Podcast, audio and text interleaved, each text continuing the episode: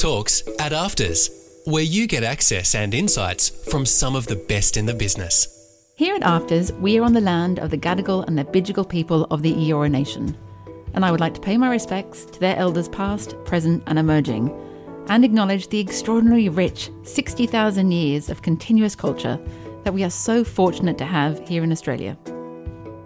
Hello, I'm Nell Greenwood, CEO of AFTRS, and this is the place where you can find insights from some of the leading creatives in our industry directors, producers, podcasters, cinematographers, sound designers, screenwriters, radio makers, and more, all talking about how to make great work in complex times.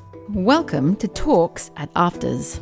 It's all about making a personal connection and being human and being in spirit, letting your spirit guide you to come up with the most beautiful, powerful storytelling that you could ever do. And in, in a collaboration, understand that you both bring from two different cultural paradigms, you could come up with something pretty amazing, right? So, you know, never think that your story is stronger than the other one because guess what? This other side here just takes your story to another level. That's writer, director, and producer Mitch Torres. Mitch is a Djugun, Jabirr Jabirr, Yawuru, Gooniyandi, and Wallamajari woman from Broome who has been in the media industry for over 30 years. Mitch was SBS's first Indigenous presenter in 1988 and completed a cadetship with ABC TV Perth. A successful radio professional, Mitch has previously worked with Indigenous radio stations Goolarri and Broome, WAMA 6NR in Perth, and ABC Kimberley.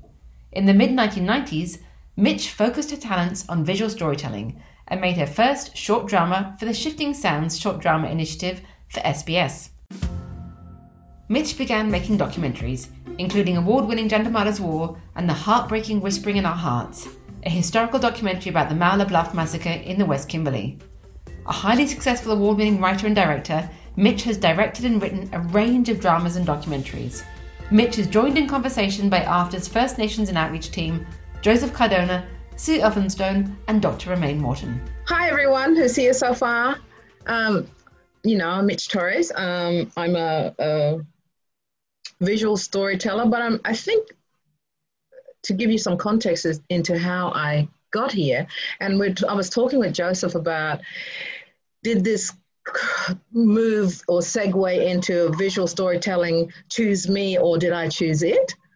And I think it started a long time ago. So, to give you some um, background, when I was 12, so I'm going to take you on a long journey because, you know, to know where we're going forward, you have to look back.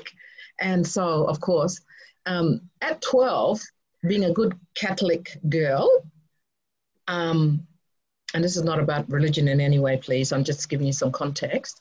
Um, I've, I've moved on from that, you know, being a religion or family to having my own um, my beliefs and everything like that. So anyway, at 12, you do, you make your confirmation, right? And you have to pick a saint. And I picked Gabrielle or an archangel. So I picked Gabrielle. Um, and of course, someone is knocking on my door, right, while I'm doing this. Um, and so one of the things is later on at 12, after 12, um, I sort of got, I knew I was a storyteller because my great grandfather was a, a man of high degree and he was a storyteller as well. Um, he sung the corroborees up in the, in the dreams and, and, you know, turned them into dances and, and was also a carrier of the traditions prior. Um, he's a river man, he's a Nyigana Walmajari man, which is next to the Fitzroy, in Fitzroy area. And my mum is a Gooniyandi woman as well from her mother's side. So I have this really strong um, oral tradition, of course, um, as many of us do. Um, and, and that's not just, just, you know, Indigenous people. People from all different backgrounds have a strong storytelling and they have to, a history and um, they must remember it because it's in their genes. And everyone has the capacity to, to be a storyteller and everyone has a story to tell. So when, as I grew up and went into media work, um, first of all, as a, a journalist um, with um, ABC, I realized quite quickly that, well, I've got to step back. Dancer, actor. Dancer and actor. Being an actor was like, okay, this, this is all fun, this is all good. And um, had, had the same agent as uh, Ernie Dingo in Sydney. Went through making Fringe Dwellers, being on Fringe Dwellers as a supporting actor or cast, and kind of like that. And I thought, oh yeah, I can do this. You know, this is cool. Um, dancer at the time at AIDT in Sydney in Glebe when it was the old church. Amazing memories from that. And it's where I met this great cohort of creative individuals, spirits, um, who I knew would always be friends and, and go through this journey that we call life. And that creative space was the most amazing place to be because coming from a little small town, it just it, it allowed you to bloom and find a niche that you potentially might not have had if you stayed in that little town. But I always knew I was coming home. So Sydney was a bouncing board for me, a, a diving off place to understand how I could be in that creative space and what um, what I might be doing. Cut a long story short, and Stephen Page can attest to this. Um, hurt my knee, dance career over.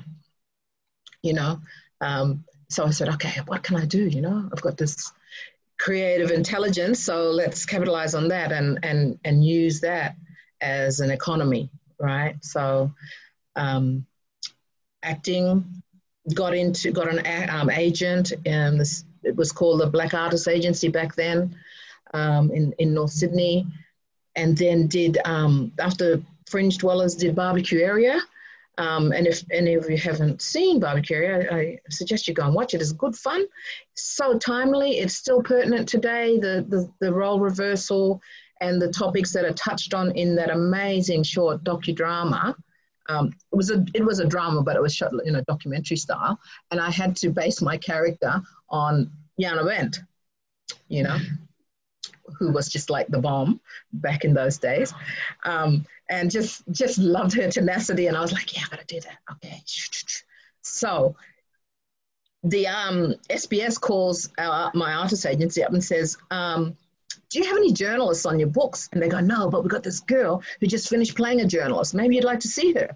So this is 1988. Um, yeah, 1988, 86, 88.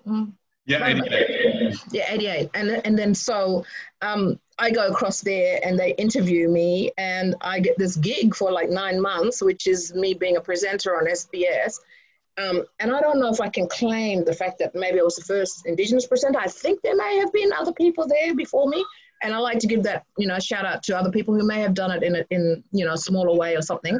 Um, but you you also had um, the black artists or the black unit and ABC sort of coming around that that period too. So you had you had all the males before that, and Romaine, you can correct me on this. You know, you had you had um, some of that comedy sketch stuff that was being done on ABC, and it was prior to that, which was really exciting, you know. And so to get that gig, I mean, it wasn't an Indigenous um, identified position. I, I, was a night host, and I'd say, "Hi, welcome to SBS," and you know, tonight it's going to be you're going to be watching our Shin or blah blah blah blah blah, you know. And I had to do this really funny thing because I was confronted with all this different language and the pronunciations and I spoke 100 miles an hour. So I had to learn to calm and speak slowly. And then I'd run up to George Donikian or um, Susanka Katina and say, hey, how do you pronounce this Ukrainian word or this Greek word or, you know, whatever it was. And, you know, we'd go through this whole thing and then, you know, uh, it was so much fun. I just loved it. And that's my passion. And it started there, even though I was in front of the camera that idea to get behind the camera started, you know, morphing and bubbling away. And I realized it's okay to be in front of the camera, but gee, I lost a lot of sweat, I swear. Yeah. I was sweaty pores, my legs would sweat. You know, the auto cue person would be like, you need to slow down because I was beating the auto cue, you know? yeah, so they'd be going really fast. um, I, I just, I, I have so takes at SBS on me, you know, before they put it to air. And I think they used them one time in a Christmas party. I wasn't there. I was like choked up. so for those who don't know, choked up means I was quite angry to, to know that they used this as an example of don't speak fast. oh my goodness. Uh, it was it was so much fun. Um, I just wanted to backpack, uh, backpack. Sorry, I just wanted to backtrack to um, BabaKiueria. Um, like you absolutely embodied Jana Wendt, just the way you were standing, the way she tilts her head, and just her mannerisms. Um, how did you feel um, doing that um, as a black woman and that story? Like, were you? Did you read the script and was like, oh no, no, I'm not doing that. Like, this is controversial. Uh, you know, no. I was so excited about this idea of being uh, in in this little short drama, and the fact that um, Don Featherstone was the the director, and you know, I'm really sorry, I, and I have to apologize if our friend who wrote it, I can't even remember his name, but he wrote Mother and Son. Does anyone know his name? Romaine, do the research. but he Geoffrey got Geoffrey, Geoffrey Yes. So Geoffrey was there, you know, with us, and he was just so on point. Um, he, he's such a great observer of what was going on in society, right? And and he's older, so here I come, just young. I think I was 22, you know, and I'm I'm close to 60 now, you know. So long time ago, long time ago, full of exuberance and full of um, any possibility, you know, really solution oriented. Okay, I'm going to go into this. And at that time, also because you were striving to change the face of what Australian identity was about, you you were willing to take risks. And I didn't think about the things like the feminist angle. I didn't think about where the power lay or anything like that. It's only in retrospect that I've really thought about it.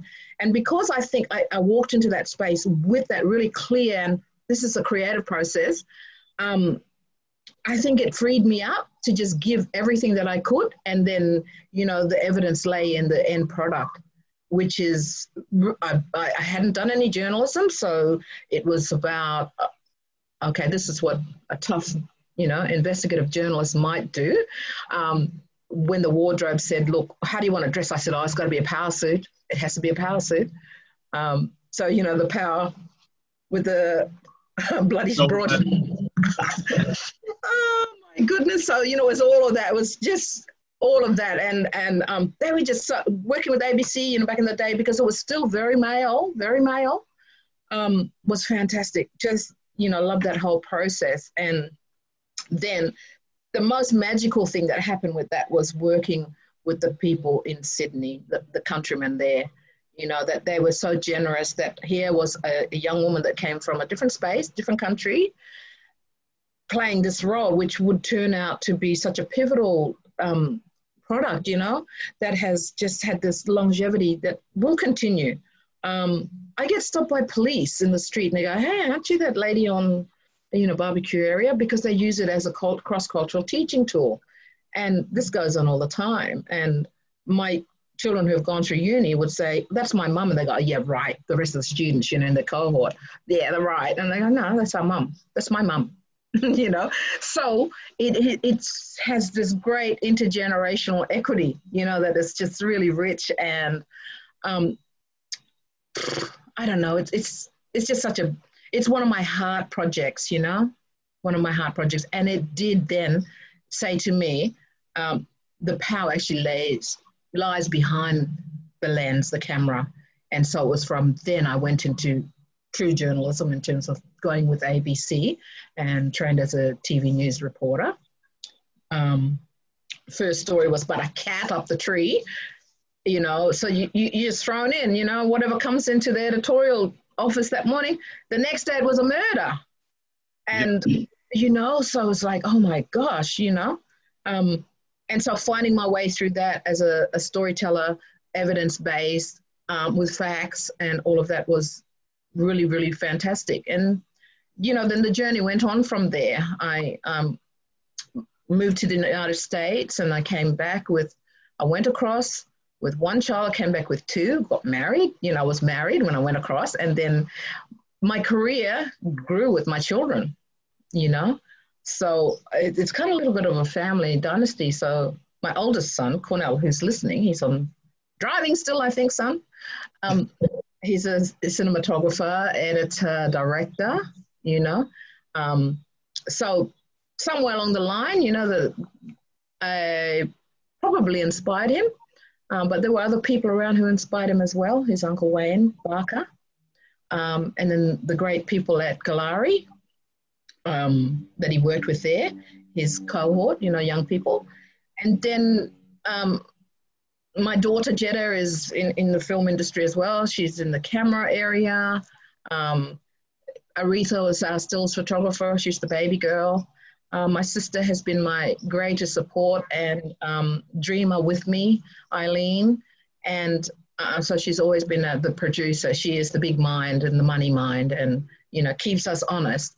Um, and will always remind me, no, no, can't do that. Bottom line, you know, all of that.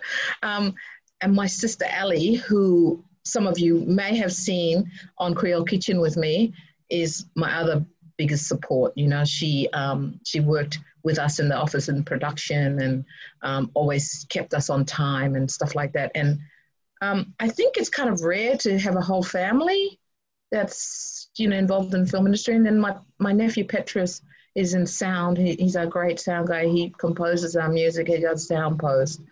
Um, great drone operator as well. So when you can pull on those kind of talents, um, in your just in your cohort, then you attract all the other people too as well. You know.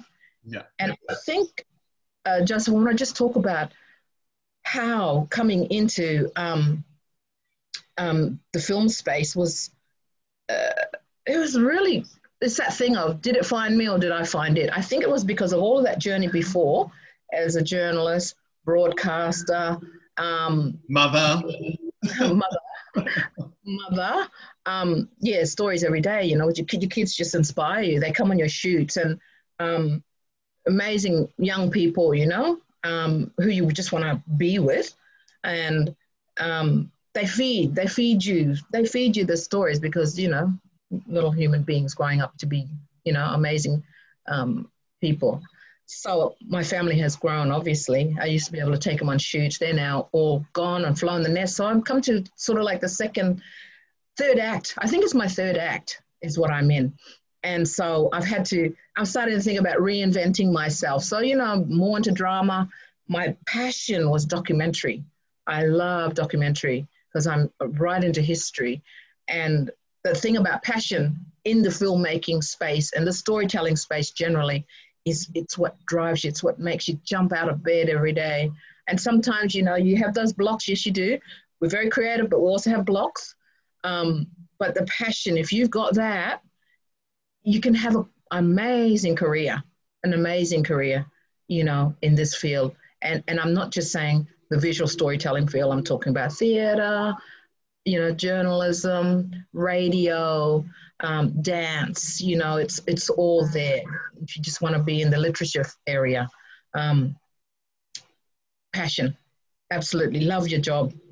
And um, it, it shouldn't be a job actually you know? When it starts feeling like a job um, go and look go and chase your passion somewhere else. Um, and so yeah having a young family starting my film company i think joseph we talked about this.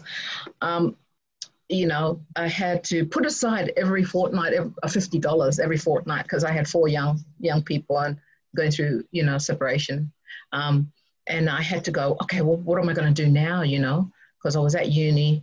Um, and then I said, well, I know, I know how stories are made. I know how stories are made. Never did a film in my life, um, apart from, you know, news stories, um, working with an editor. And I said, well, I kind of know how dramas are constructed because I've watched enough of them and put in for the um, Sand to Celluloid um, short film initiative. And I got um, little short called Promise Up, which was about my great my grandmother's promise to my grandfather. So that story is, is you know wrapped up in that. Um, and I got a Guernsey for that. Then I got to work with the amazing Pauline Clague. She was our producer, and um, just just working with her catapulted me in in such an amazing way. And then my sister Eileen was the next producer that did that same thing. Um, there's something really special, really organic about working with an Indigenous producer. And I'm not saying that this doesn't happen with other producers, but there's this deep knowing Um, you don't have to go through the cultural protocols because you just know it. Yep. And you don't have to do Aboriginal Studies 101 with new people come into your space so that you're really free. You're really free to tackle the creative side, you know? And there is this trust that there's an unspoken dialogue that's going on between you and, um, and an Indigenous producer. But I have also, having said that, I've also had that with non Indigenous um, um, producers. But there's something really special, really spiritual, you know, about the other um, collaboration. And you don't have to argue so hard for something that you really, really deeply want to have in your story. There's this innate understanding, there's a deep spiritual understanding, and you go, yep. And they help you, then your producer helps you. So, Cilla Collins, Pauline Clague, Eileen Torres, Carla Hart, Taryn Lafar. These are the producers that I have been working with. Jodie Bell from Goolarri, Dot West to a different degree. She she bounces. She she's the best bouncing board for me because she's just here. She's like you know down the road there, and um, that cohort. I haven't I haven't had the uh, opportunity to work with any of our male producers yet, but I'm you know I'm in my third act, so hurry up, fellas. Come on now. You know, we've been doing some amazing projects. Um, Power of a woman. I'm, I'm, I'm sort of going all over the place, but pull me in, Joseph, if you want to No, ask. no, um, all good. But um, um, yeah, uh, speaking about collaboration, um, I just wanted to bring up um, Jandamarra's War. Mm, Um, so that was that all happened back in the 1800s. Yeah. True story. Um, How difficult or easy was it? Um, because you're kind of from that W area where the story um, happened. Um, yeah, how easy was it? Did you know them, Mob, or did you already know that story? how was the research? This is my love story film. I was told that story when I was eight years old by my grandfather, my jubby, my mum's father, who is intimately connected with Wanamba people. His stepfather was a Wanamba man. My grandfather's Niganan Walmajari. Um, and his stepfather grew him up. And basically, he was versed in Wanaba as well as Walmajari Nigana, you know, law and customs. So that story um, was in my life from about eight years old.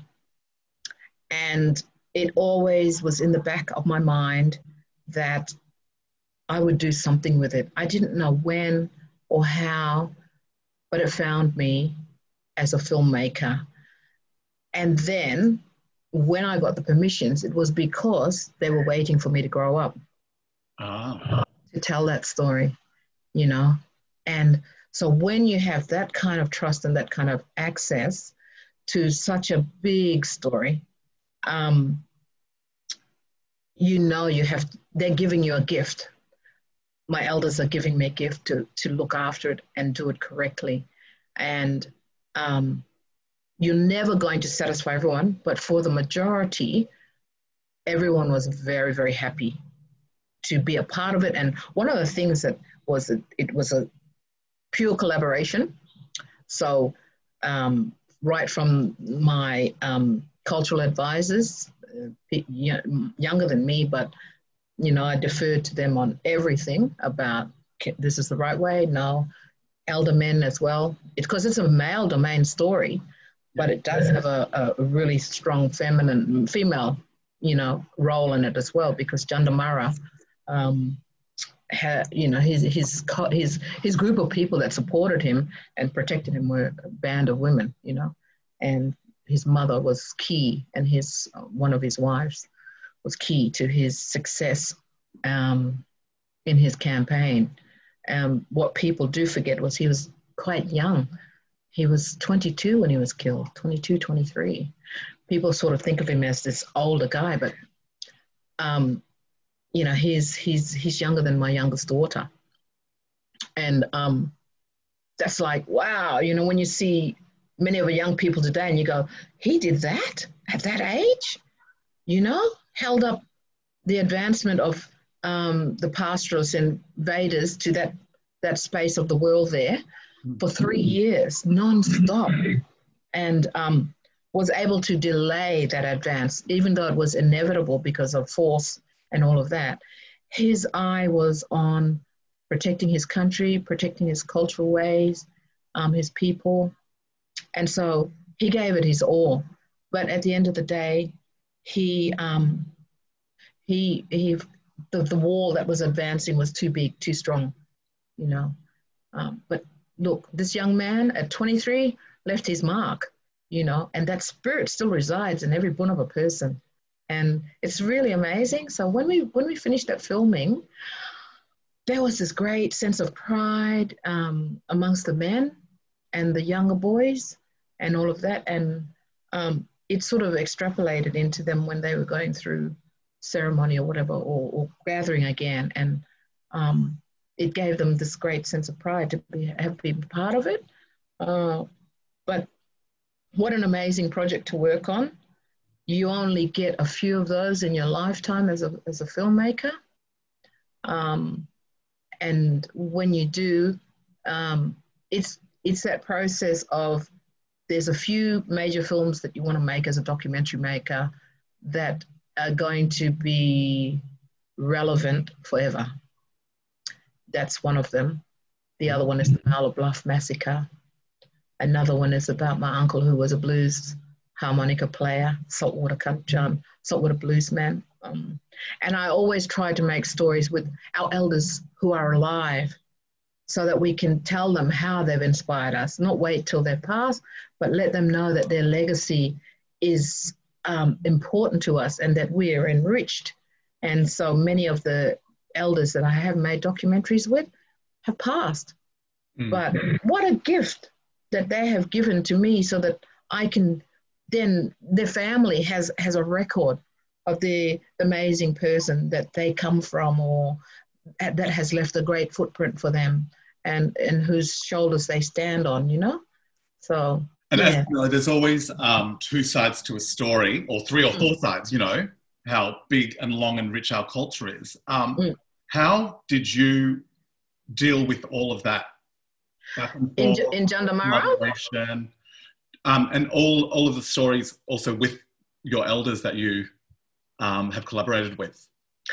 Well, I always take the stance um, that when I'm making a story from my community, and most of my stories are like this, is that I'm telling the story from a really um, distinct uh, lens, and it's going to be an, it's going to be a black flower lens. Mm-hmm. There's no two ways about it, you know. Um, and I don't ever apologize for that, you know.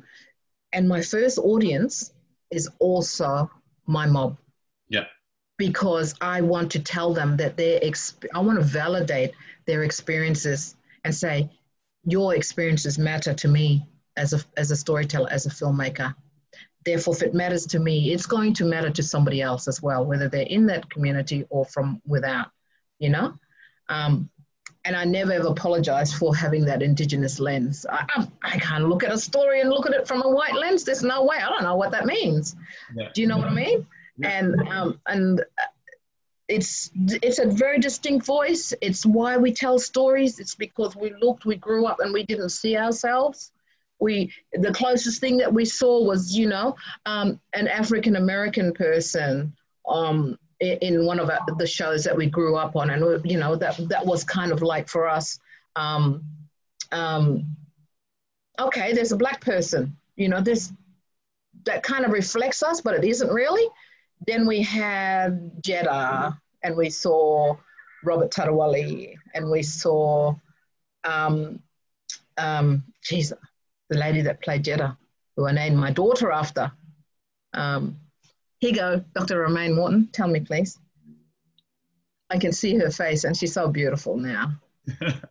Very um, strong politically. Rosalie Monks. Rosalie, yes. So I named my daughter Jed- Jeddah after the character of Rosalie. But before that, I went to dance school with a beautiful girl named Jeddah Cole. And um, she is, Jeddah's named after her as well. So Yeah. there's these two genders that in, impacted on me, and I and um, I don't know. I wanted to honor them with that name. Um, How- but anyway, How would you, um, because for the uh, non-Indigenous uh, friends who I have in here today, um, Yes. how can they um, champion or collaborate with us respectfully um, going forward in the future? Because there will be times where they want to help tell our story, Mm. um, but obviously there's different pathways to do that. Well, I think I guess I guess the main thing is no stories about us without us. You know, Yeah. no stories about us without us. Um, and don't get trapped into the romanticizing of us, right? Draw us, paint us, write us as the complex people that we are, right? Um, and how you approach your creative partnerships with each other, um, they're going to be, you know, the same rules apply respect, understanding, listening. Um, if you have a disagreement um, about why that, that depiction might be incorrect, bloody well listen because the chances are you're going to make your project stronger by listening to that indigenous voice rather than waiting, pushing ahead because you're, you're too uh, stubborn to understand that um, your story could be better. Your story could be because it's a bit more factual, a bit more to the truth. And if you want your stories and your characters to jump, jump and be live, listen to the people who've listened. You know, you know. There's always that thing. I go back to BabaKiueria. Uh, what do you think? What do you think about um, the question was asked? What do you think about um, white people? Oh, the lady says at the bottom of the stairs, she goes, Oh, no, the businessman, the old black businessman goes, Oh, I don't know. I've never met one. And then the, the other lady down at the bottom of the escalator goes, "Hmm, I like the music. Unfortunately, they can't dance.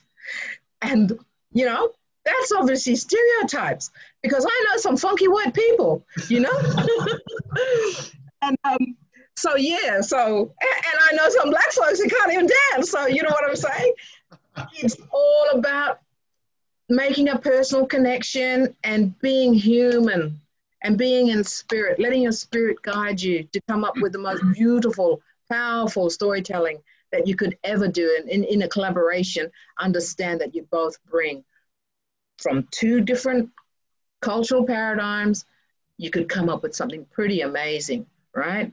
So, you know, never think that your story is stronger than the other one because guess what? This other side here, um, just takes your story to another level. Don't think you can do it. Don't think you can do it by yourself because you end up in, you know, making up gala gala stories. Yeah.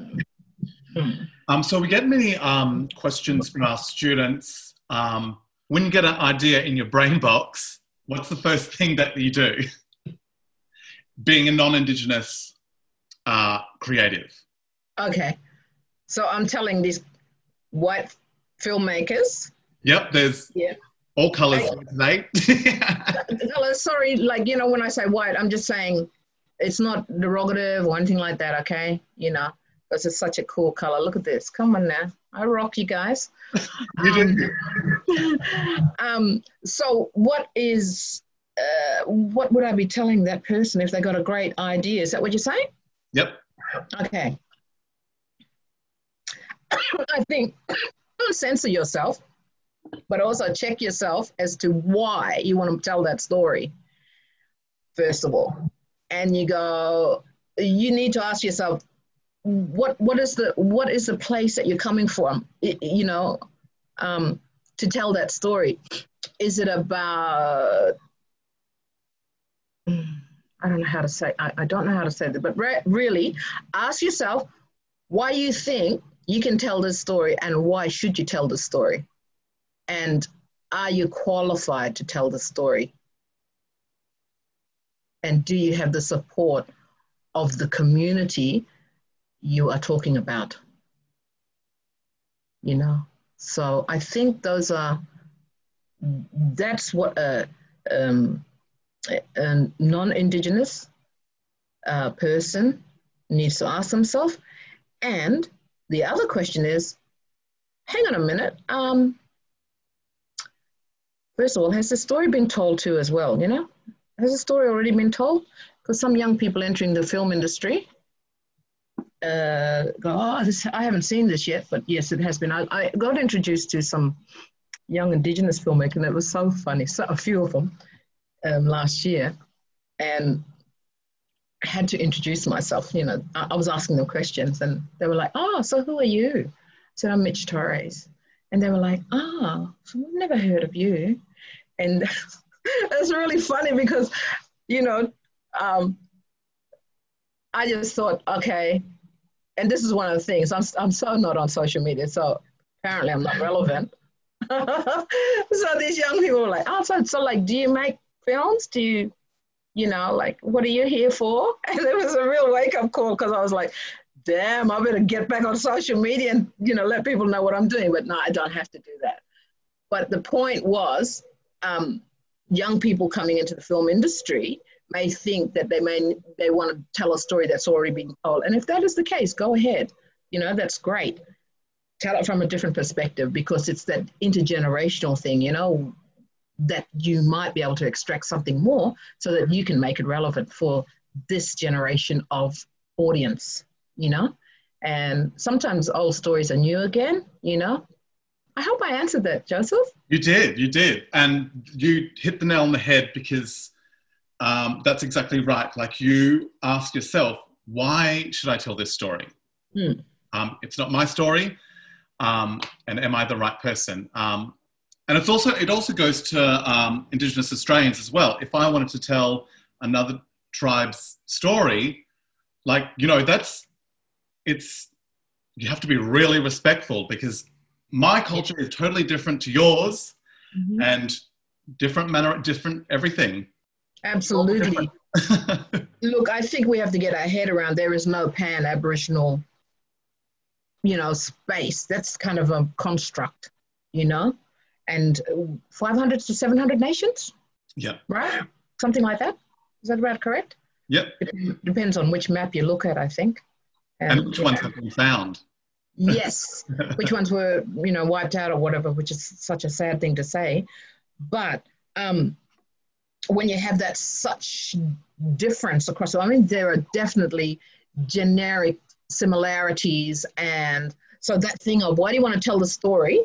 And don't place that story in someone else's country where something didn't happen because you upset you upset the energy. You upset the energy of that place. Yeah.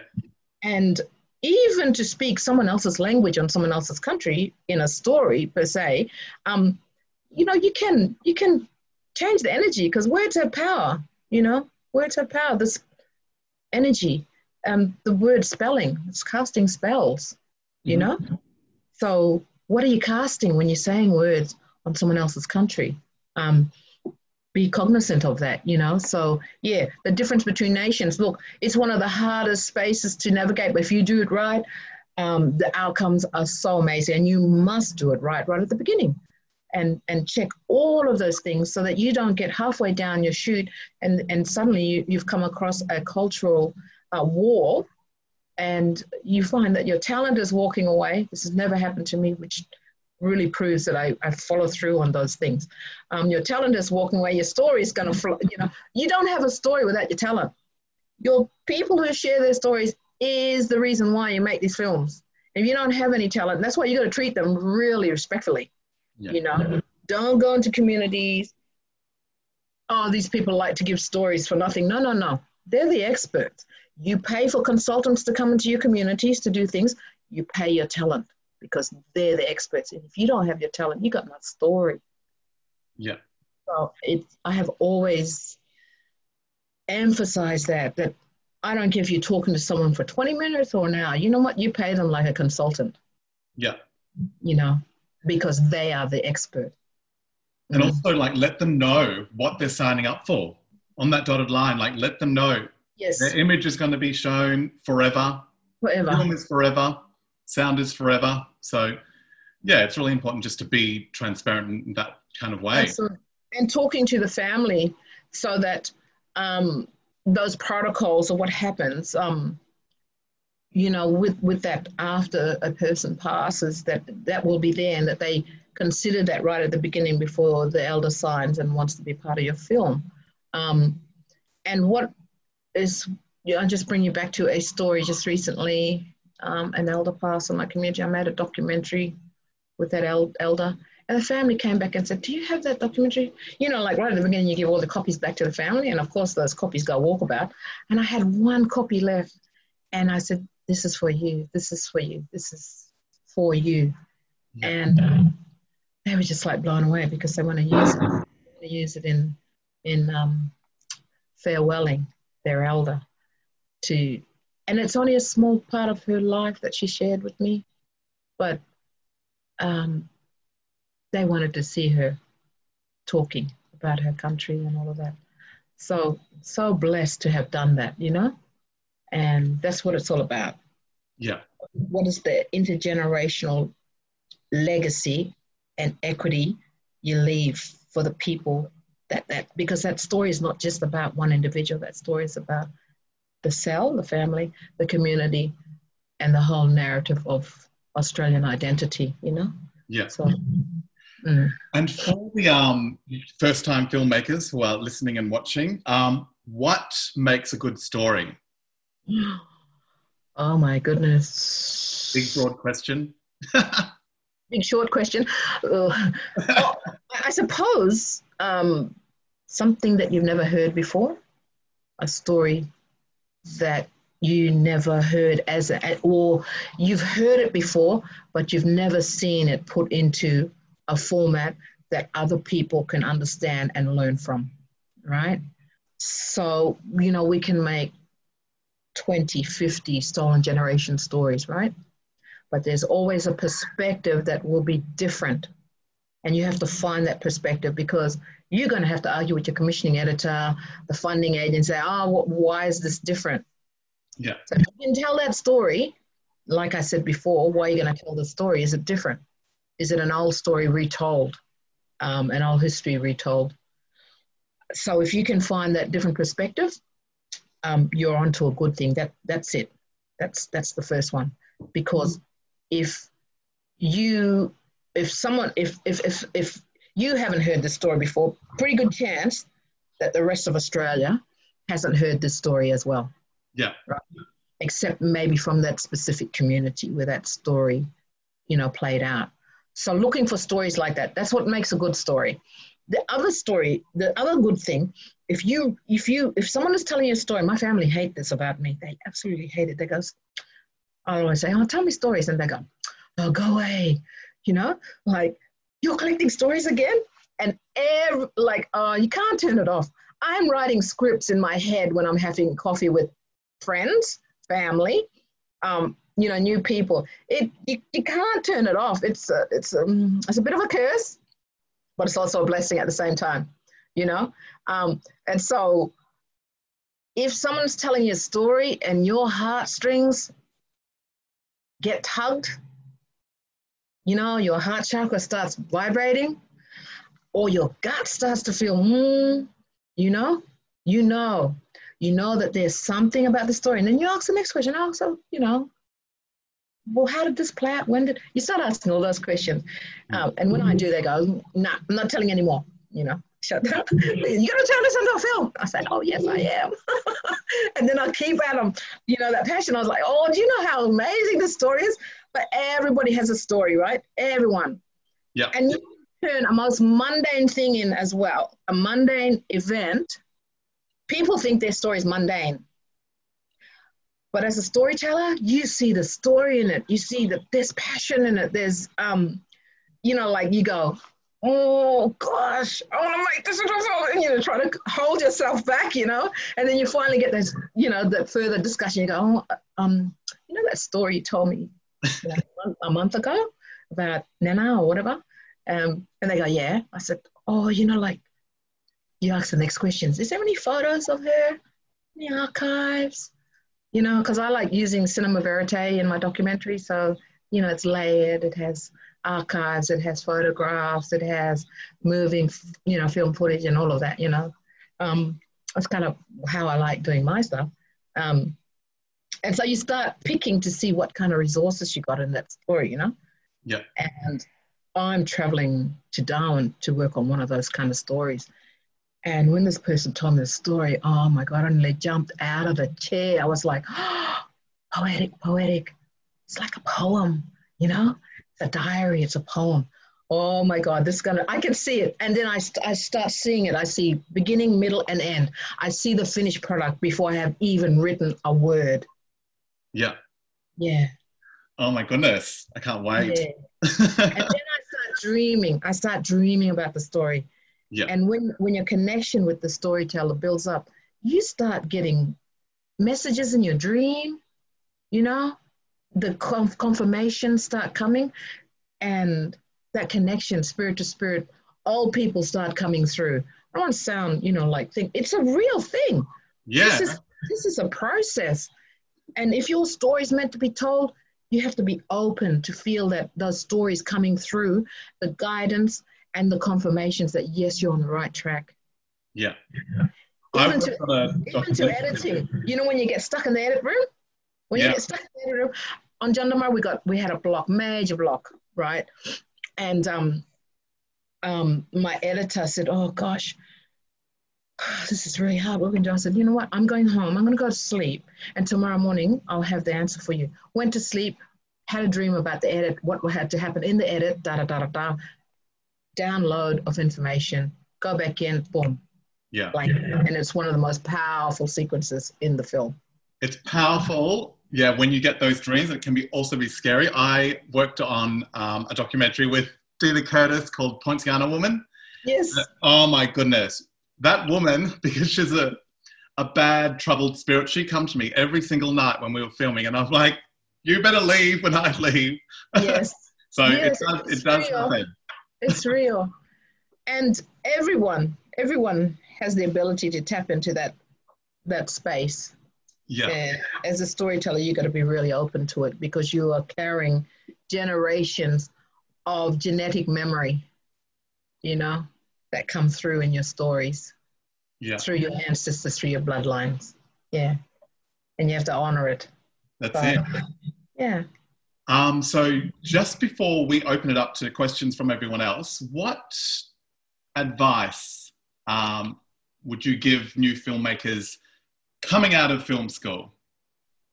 Like once you get graduated, you get that hat, you get that certificate. What do you do? Ah, start looking. Start looking around your community. Start talking to people. Talk to your elders, whichever community you come from.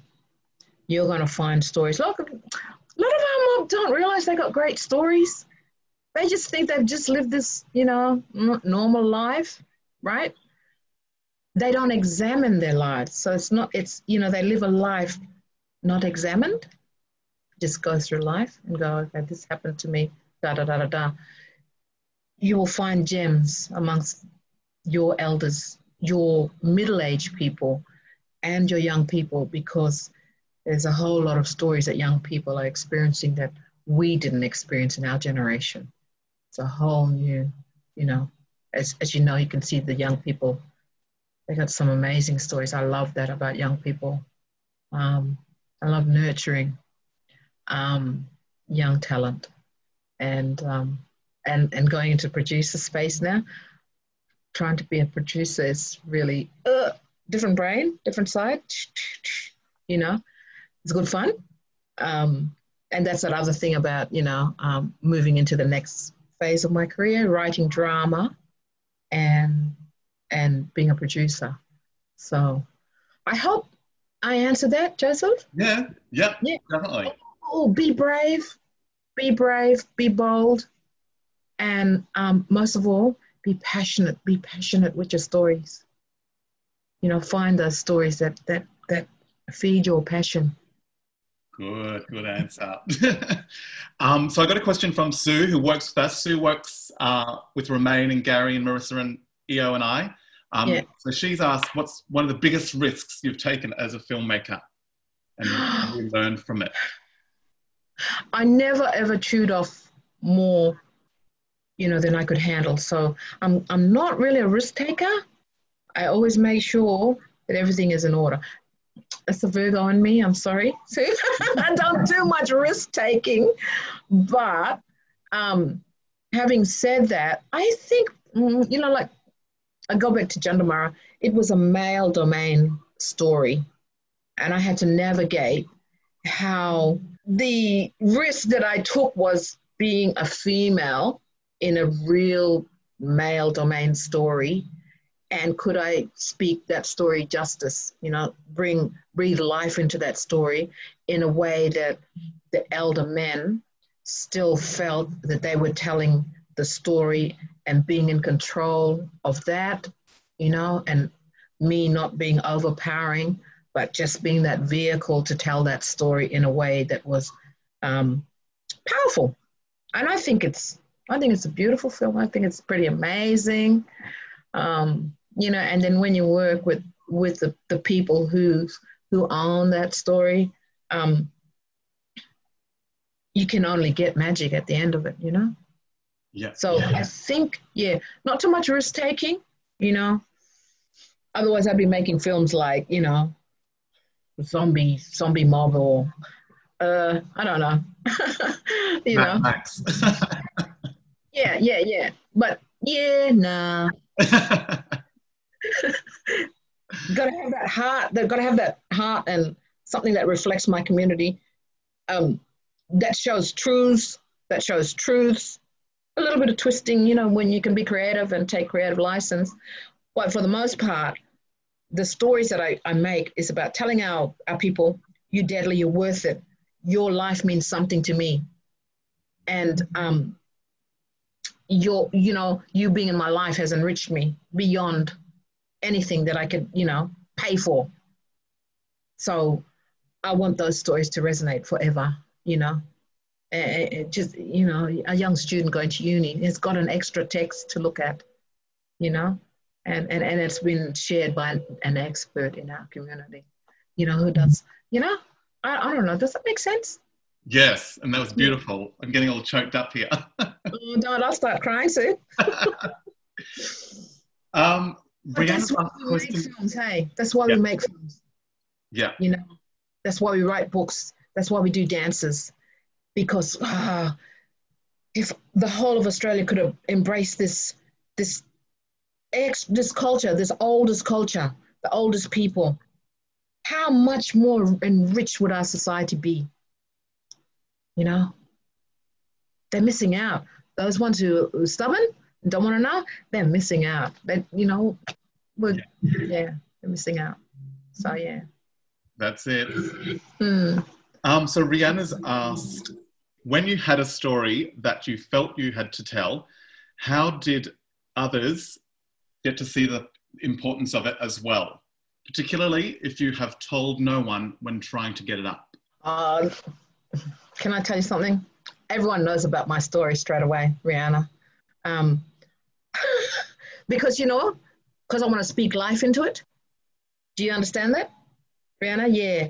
So I don't, I don't really have this thing, this need to not talk about my my projects because, um, because I want to manifest them. You have to, you have to put it out there. You have to put it out there, and then all that, all the synchronicities start happening, and you start getting this information. Um, and if you block yourself off, you might you might lose some. You you might get some of those good messages that could be coming through because you're going, I need to keep this secret. That's just me. I'm not saying that that might work not work for you, uh, you know, but for the most part, I talk about my projects because I'm breathing life into them. I want them to happen, and um, if you don't tell the universe what you want, you're not going to get it back, you know. And if you hold too close, I think I think if you hold too close, you don't allow that flow of energy because all the stories we talk about is information. Information just flows freely, should flow freely, and empower those who are sharing it and those who are receiving it. So don't be afraid to talk about your projects. Um, that's my, you know, that's my thing. Um, and I make it really clear because I got my story, this is my story, I'm talking about it, copyright, boom. Even though it's, you know what I mean? It's only verbal. Uh, because then you can stop anyone coming around and saying, oh, that's a kind of good idea. Oh, no, I got dibs on this one. Thank you. So, yeah. And knows, the person who you're talking to, who you're telling the story to, may um, also have information or can enrich or collaborate or encourage, inspire you. Absolutely. That's right. That's right. Um, and I think it's one of those things that, look, our, our tradition, we come from this amazing oral tradition, dance, artwork, um, you know, painting, singing, song, all of that, right? And there's certain places for those stories. Some of them are not for public consumption, right? And then the ones where we are doing the stories that are about history sharing, you know, tradition sharing, um, memory sharing, um, and and you can tell your story, but if you if you don't share it with anyone, if you don't share your story with anyone, you don't have an audience, you don't have a community, you don't have. Um, um, I just noticed a message from my son Yes. who have been your inspirations? Anyway, just to finish that point, stop interrupting. Um, now I've lost my train of thought. Thanks, son.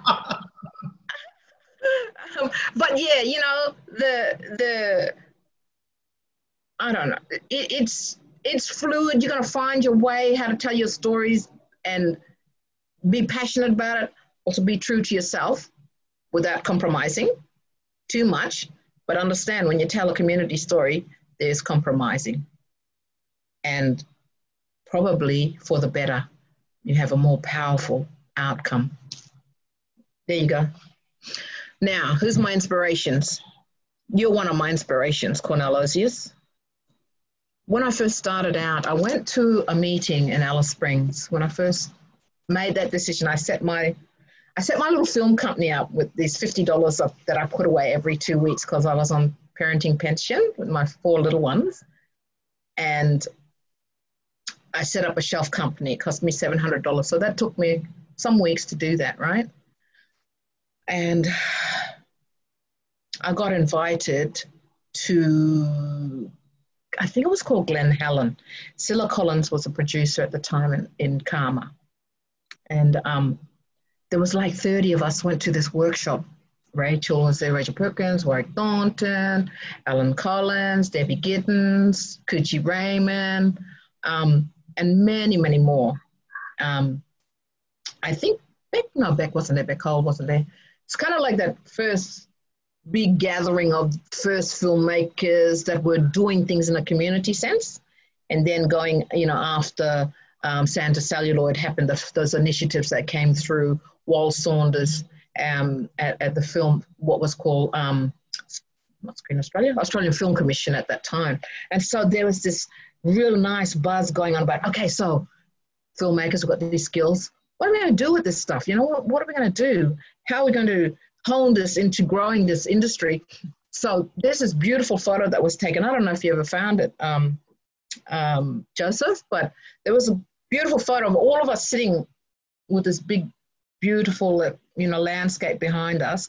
One of the oldest lands um, in the world on this planet, you know, and we're just sitting there being deadly filmmakers with this vision. What was that vision? We all had to discover what that vision was. But when I looked around me and I looked at my cohort, I was like, I'm going to have friends that are going to follow me through my whole journey. And we're going to feed off each other. And from that, um, I made these lifelong, lifelong relationships with about seven or eight of those people. And I've all probably worked with all of them at some stage. You know, we were like, if I'm growing, I'm taking you with me. You know, I'm taking you along. And it sort of went like that really quickly, really quickly. And it was just this kind of natural thing. Oh, yeah, I'm going to use you as my DLP. I'm going to use you as my sound guy. Um, you're going to be my editor. And having had that experience, it, it really built in me this really um, outlook that I love collaboration. I love collaboration. And what comes from that with all of the different levels that we were at um, as filmmakers, storytellers, um, if it was going to be, you know, documentaries, if it was going to be drama, that sort of thing. So that kind of, it was an ama- it was very historic And I always go back to that because I grew up with those those other filmmakers as a storyteller, you know, and I'm so grateful for them, um, and their sharing and their guidance, you know. So, young filmmakers, um, the people that you collaborate with, you grow with them, they grow with you. It's like blessings both ways, yeah. Mm. Well, you really are an inspiration to me um, and you. to a lot of filmmakers, people um, in Australia and throughout the world. Um, and that shows through all of your beautiful work and the history of your family and the hard work that you put in. Like you are definitely uh, a woman who just did not give up, even though you had four kids. You did Yeah. this. And I didn't go to film school either. You didn't go to film school, but you No. you knew where your path was and you followed it. Yeah. And you collaborated and believed in yourself. Yeah. Um, so thank you so much. Believed in the, the people around me as well. I didn't get here by myself, you Yeah. know? Yeah. So it's a community. Yeah. It's a community that helps you grow too as a storyteller. So whoever in my life has walked with me on this, I'm eternally grateful. You've been listening to Talks at AFTRS, an Australian film, television, and radio school podcast. Please subscribe for more episodes. For show notes and other resources, head to afters.edu.au. That's aftrs.edu.au.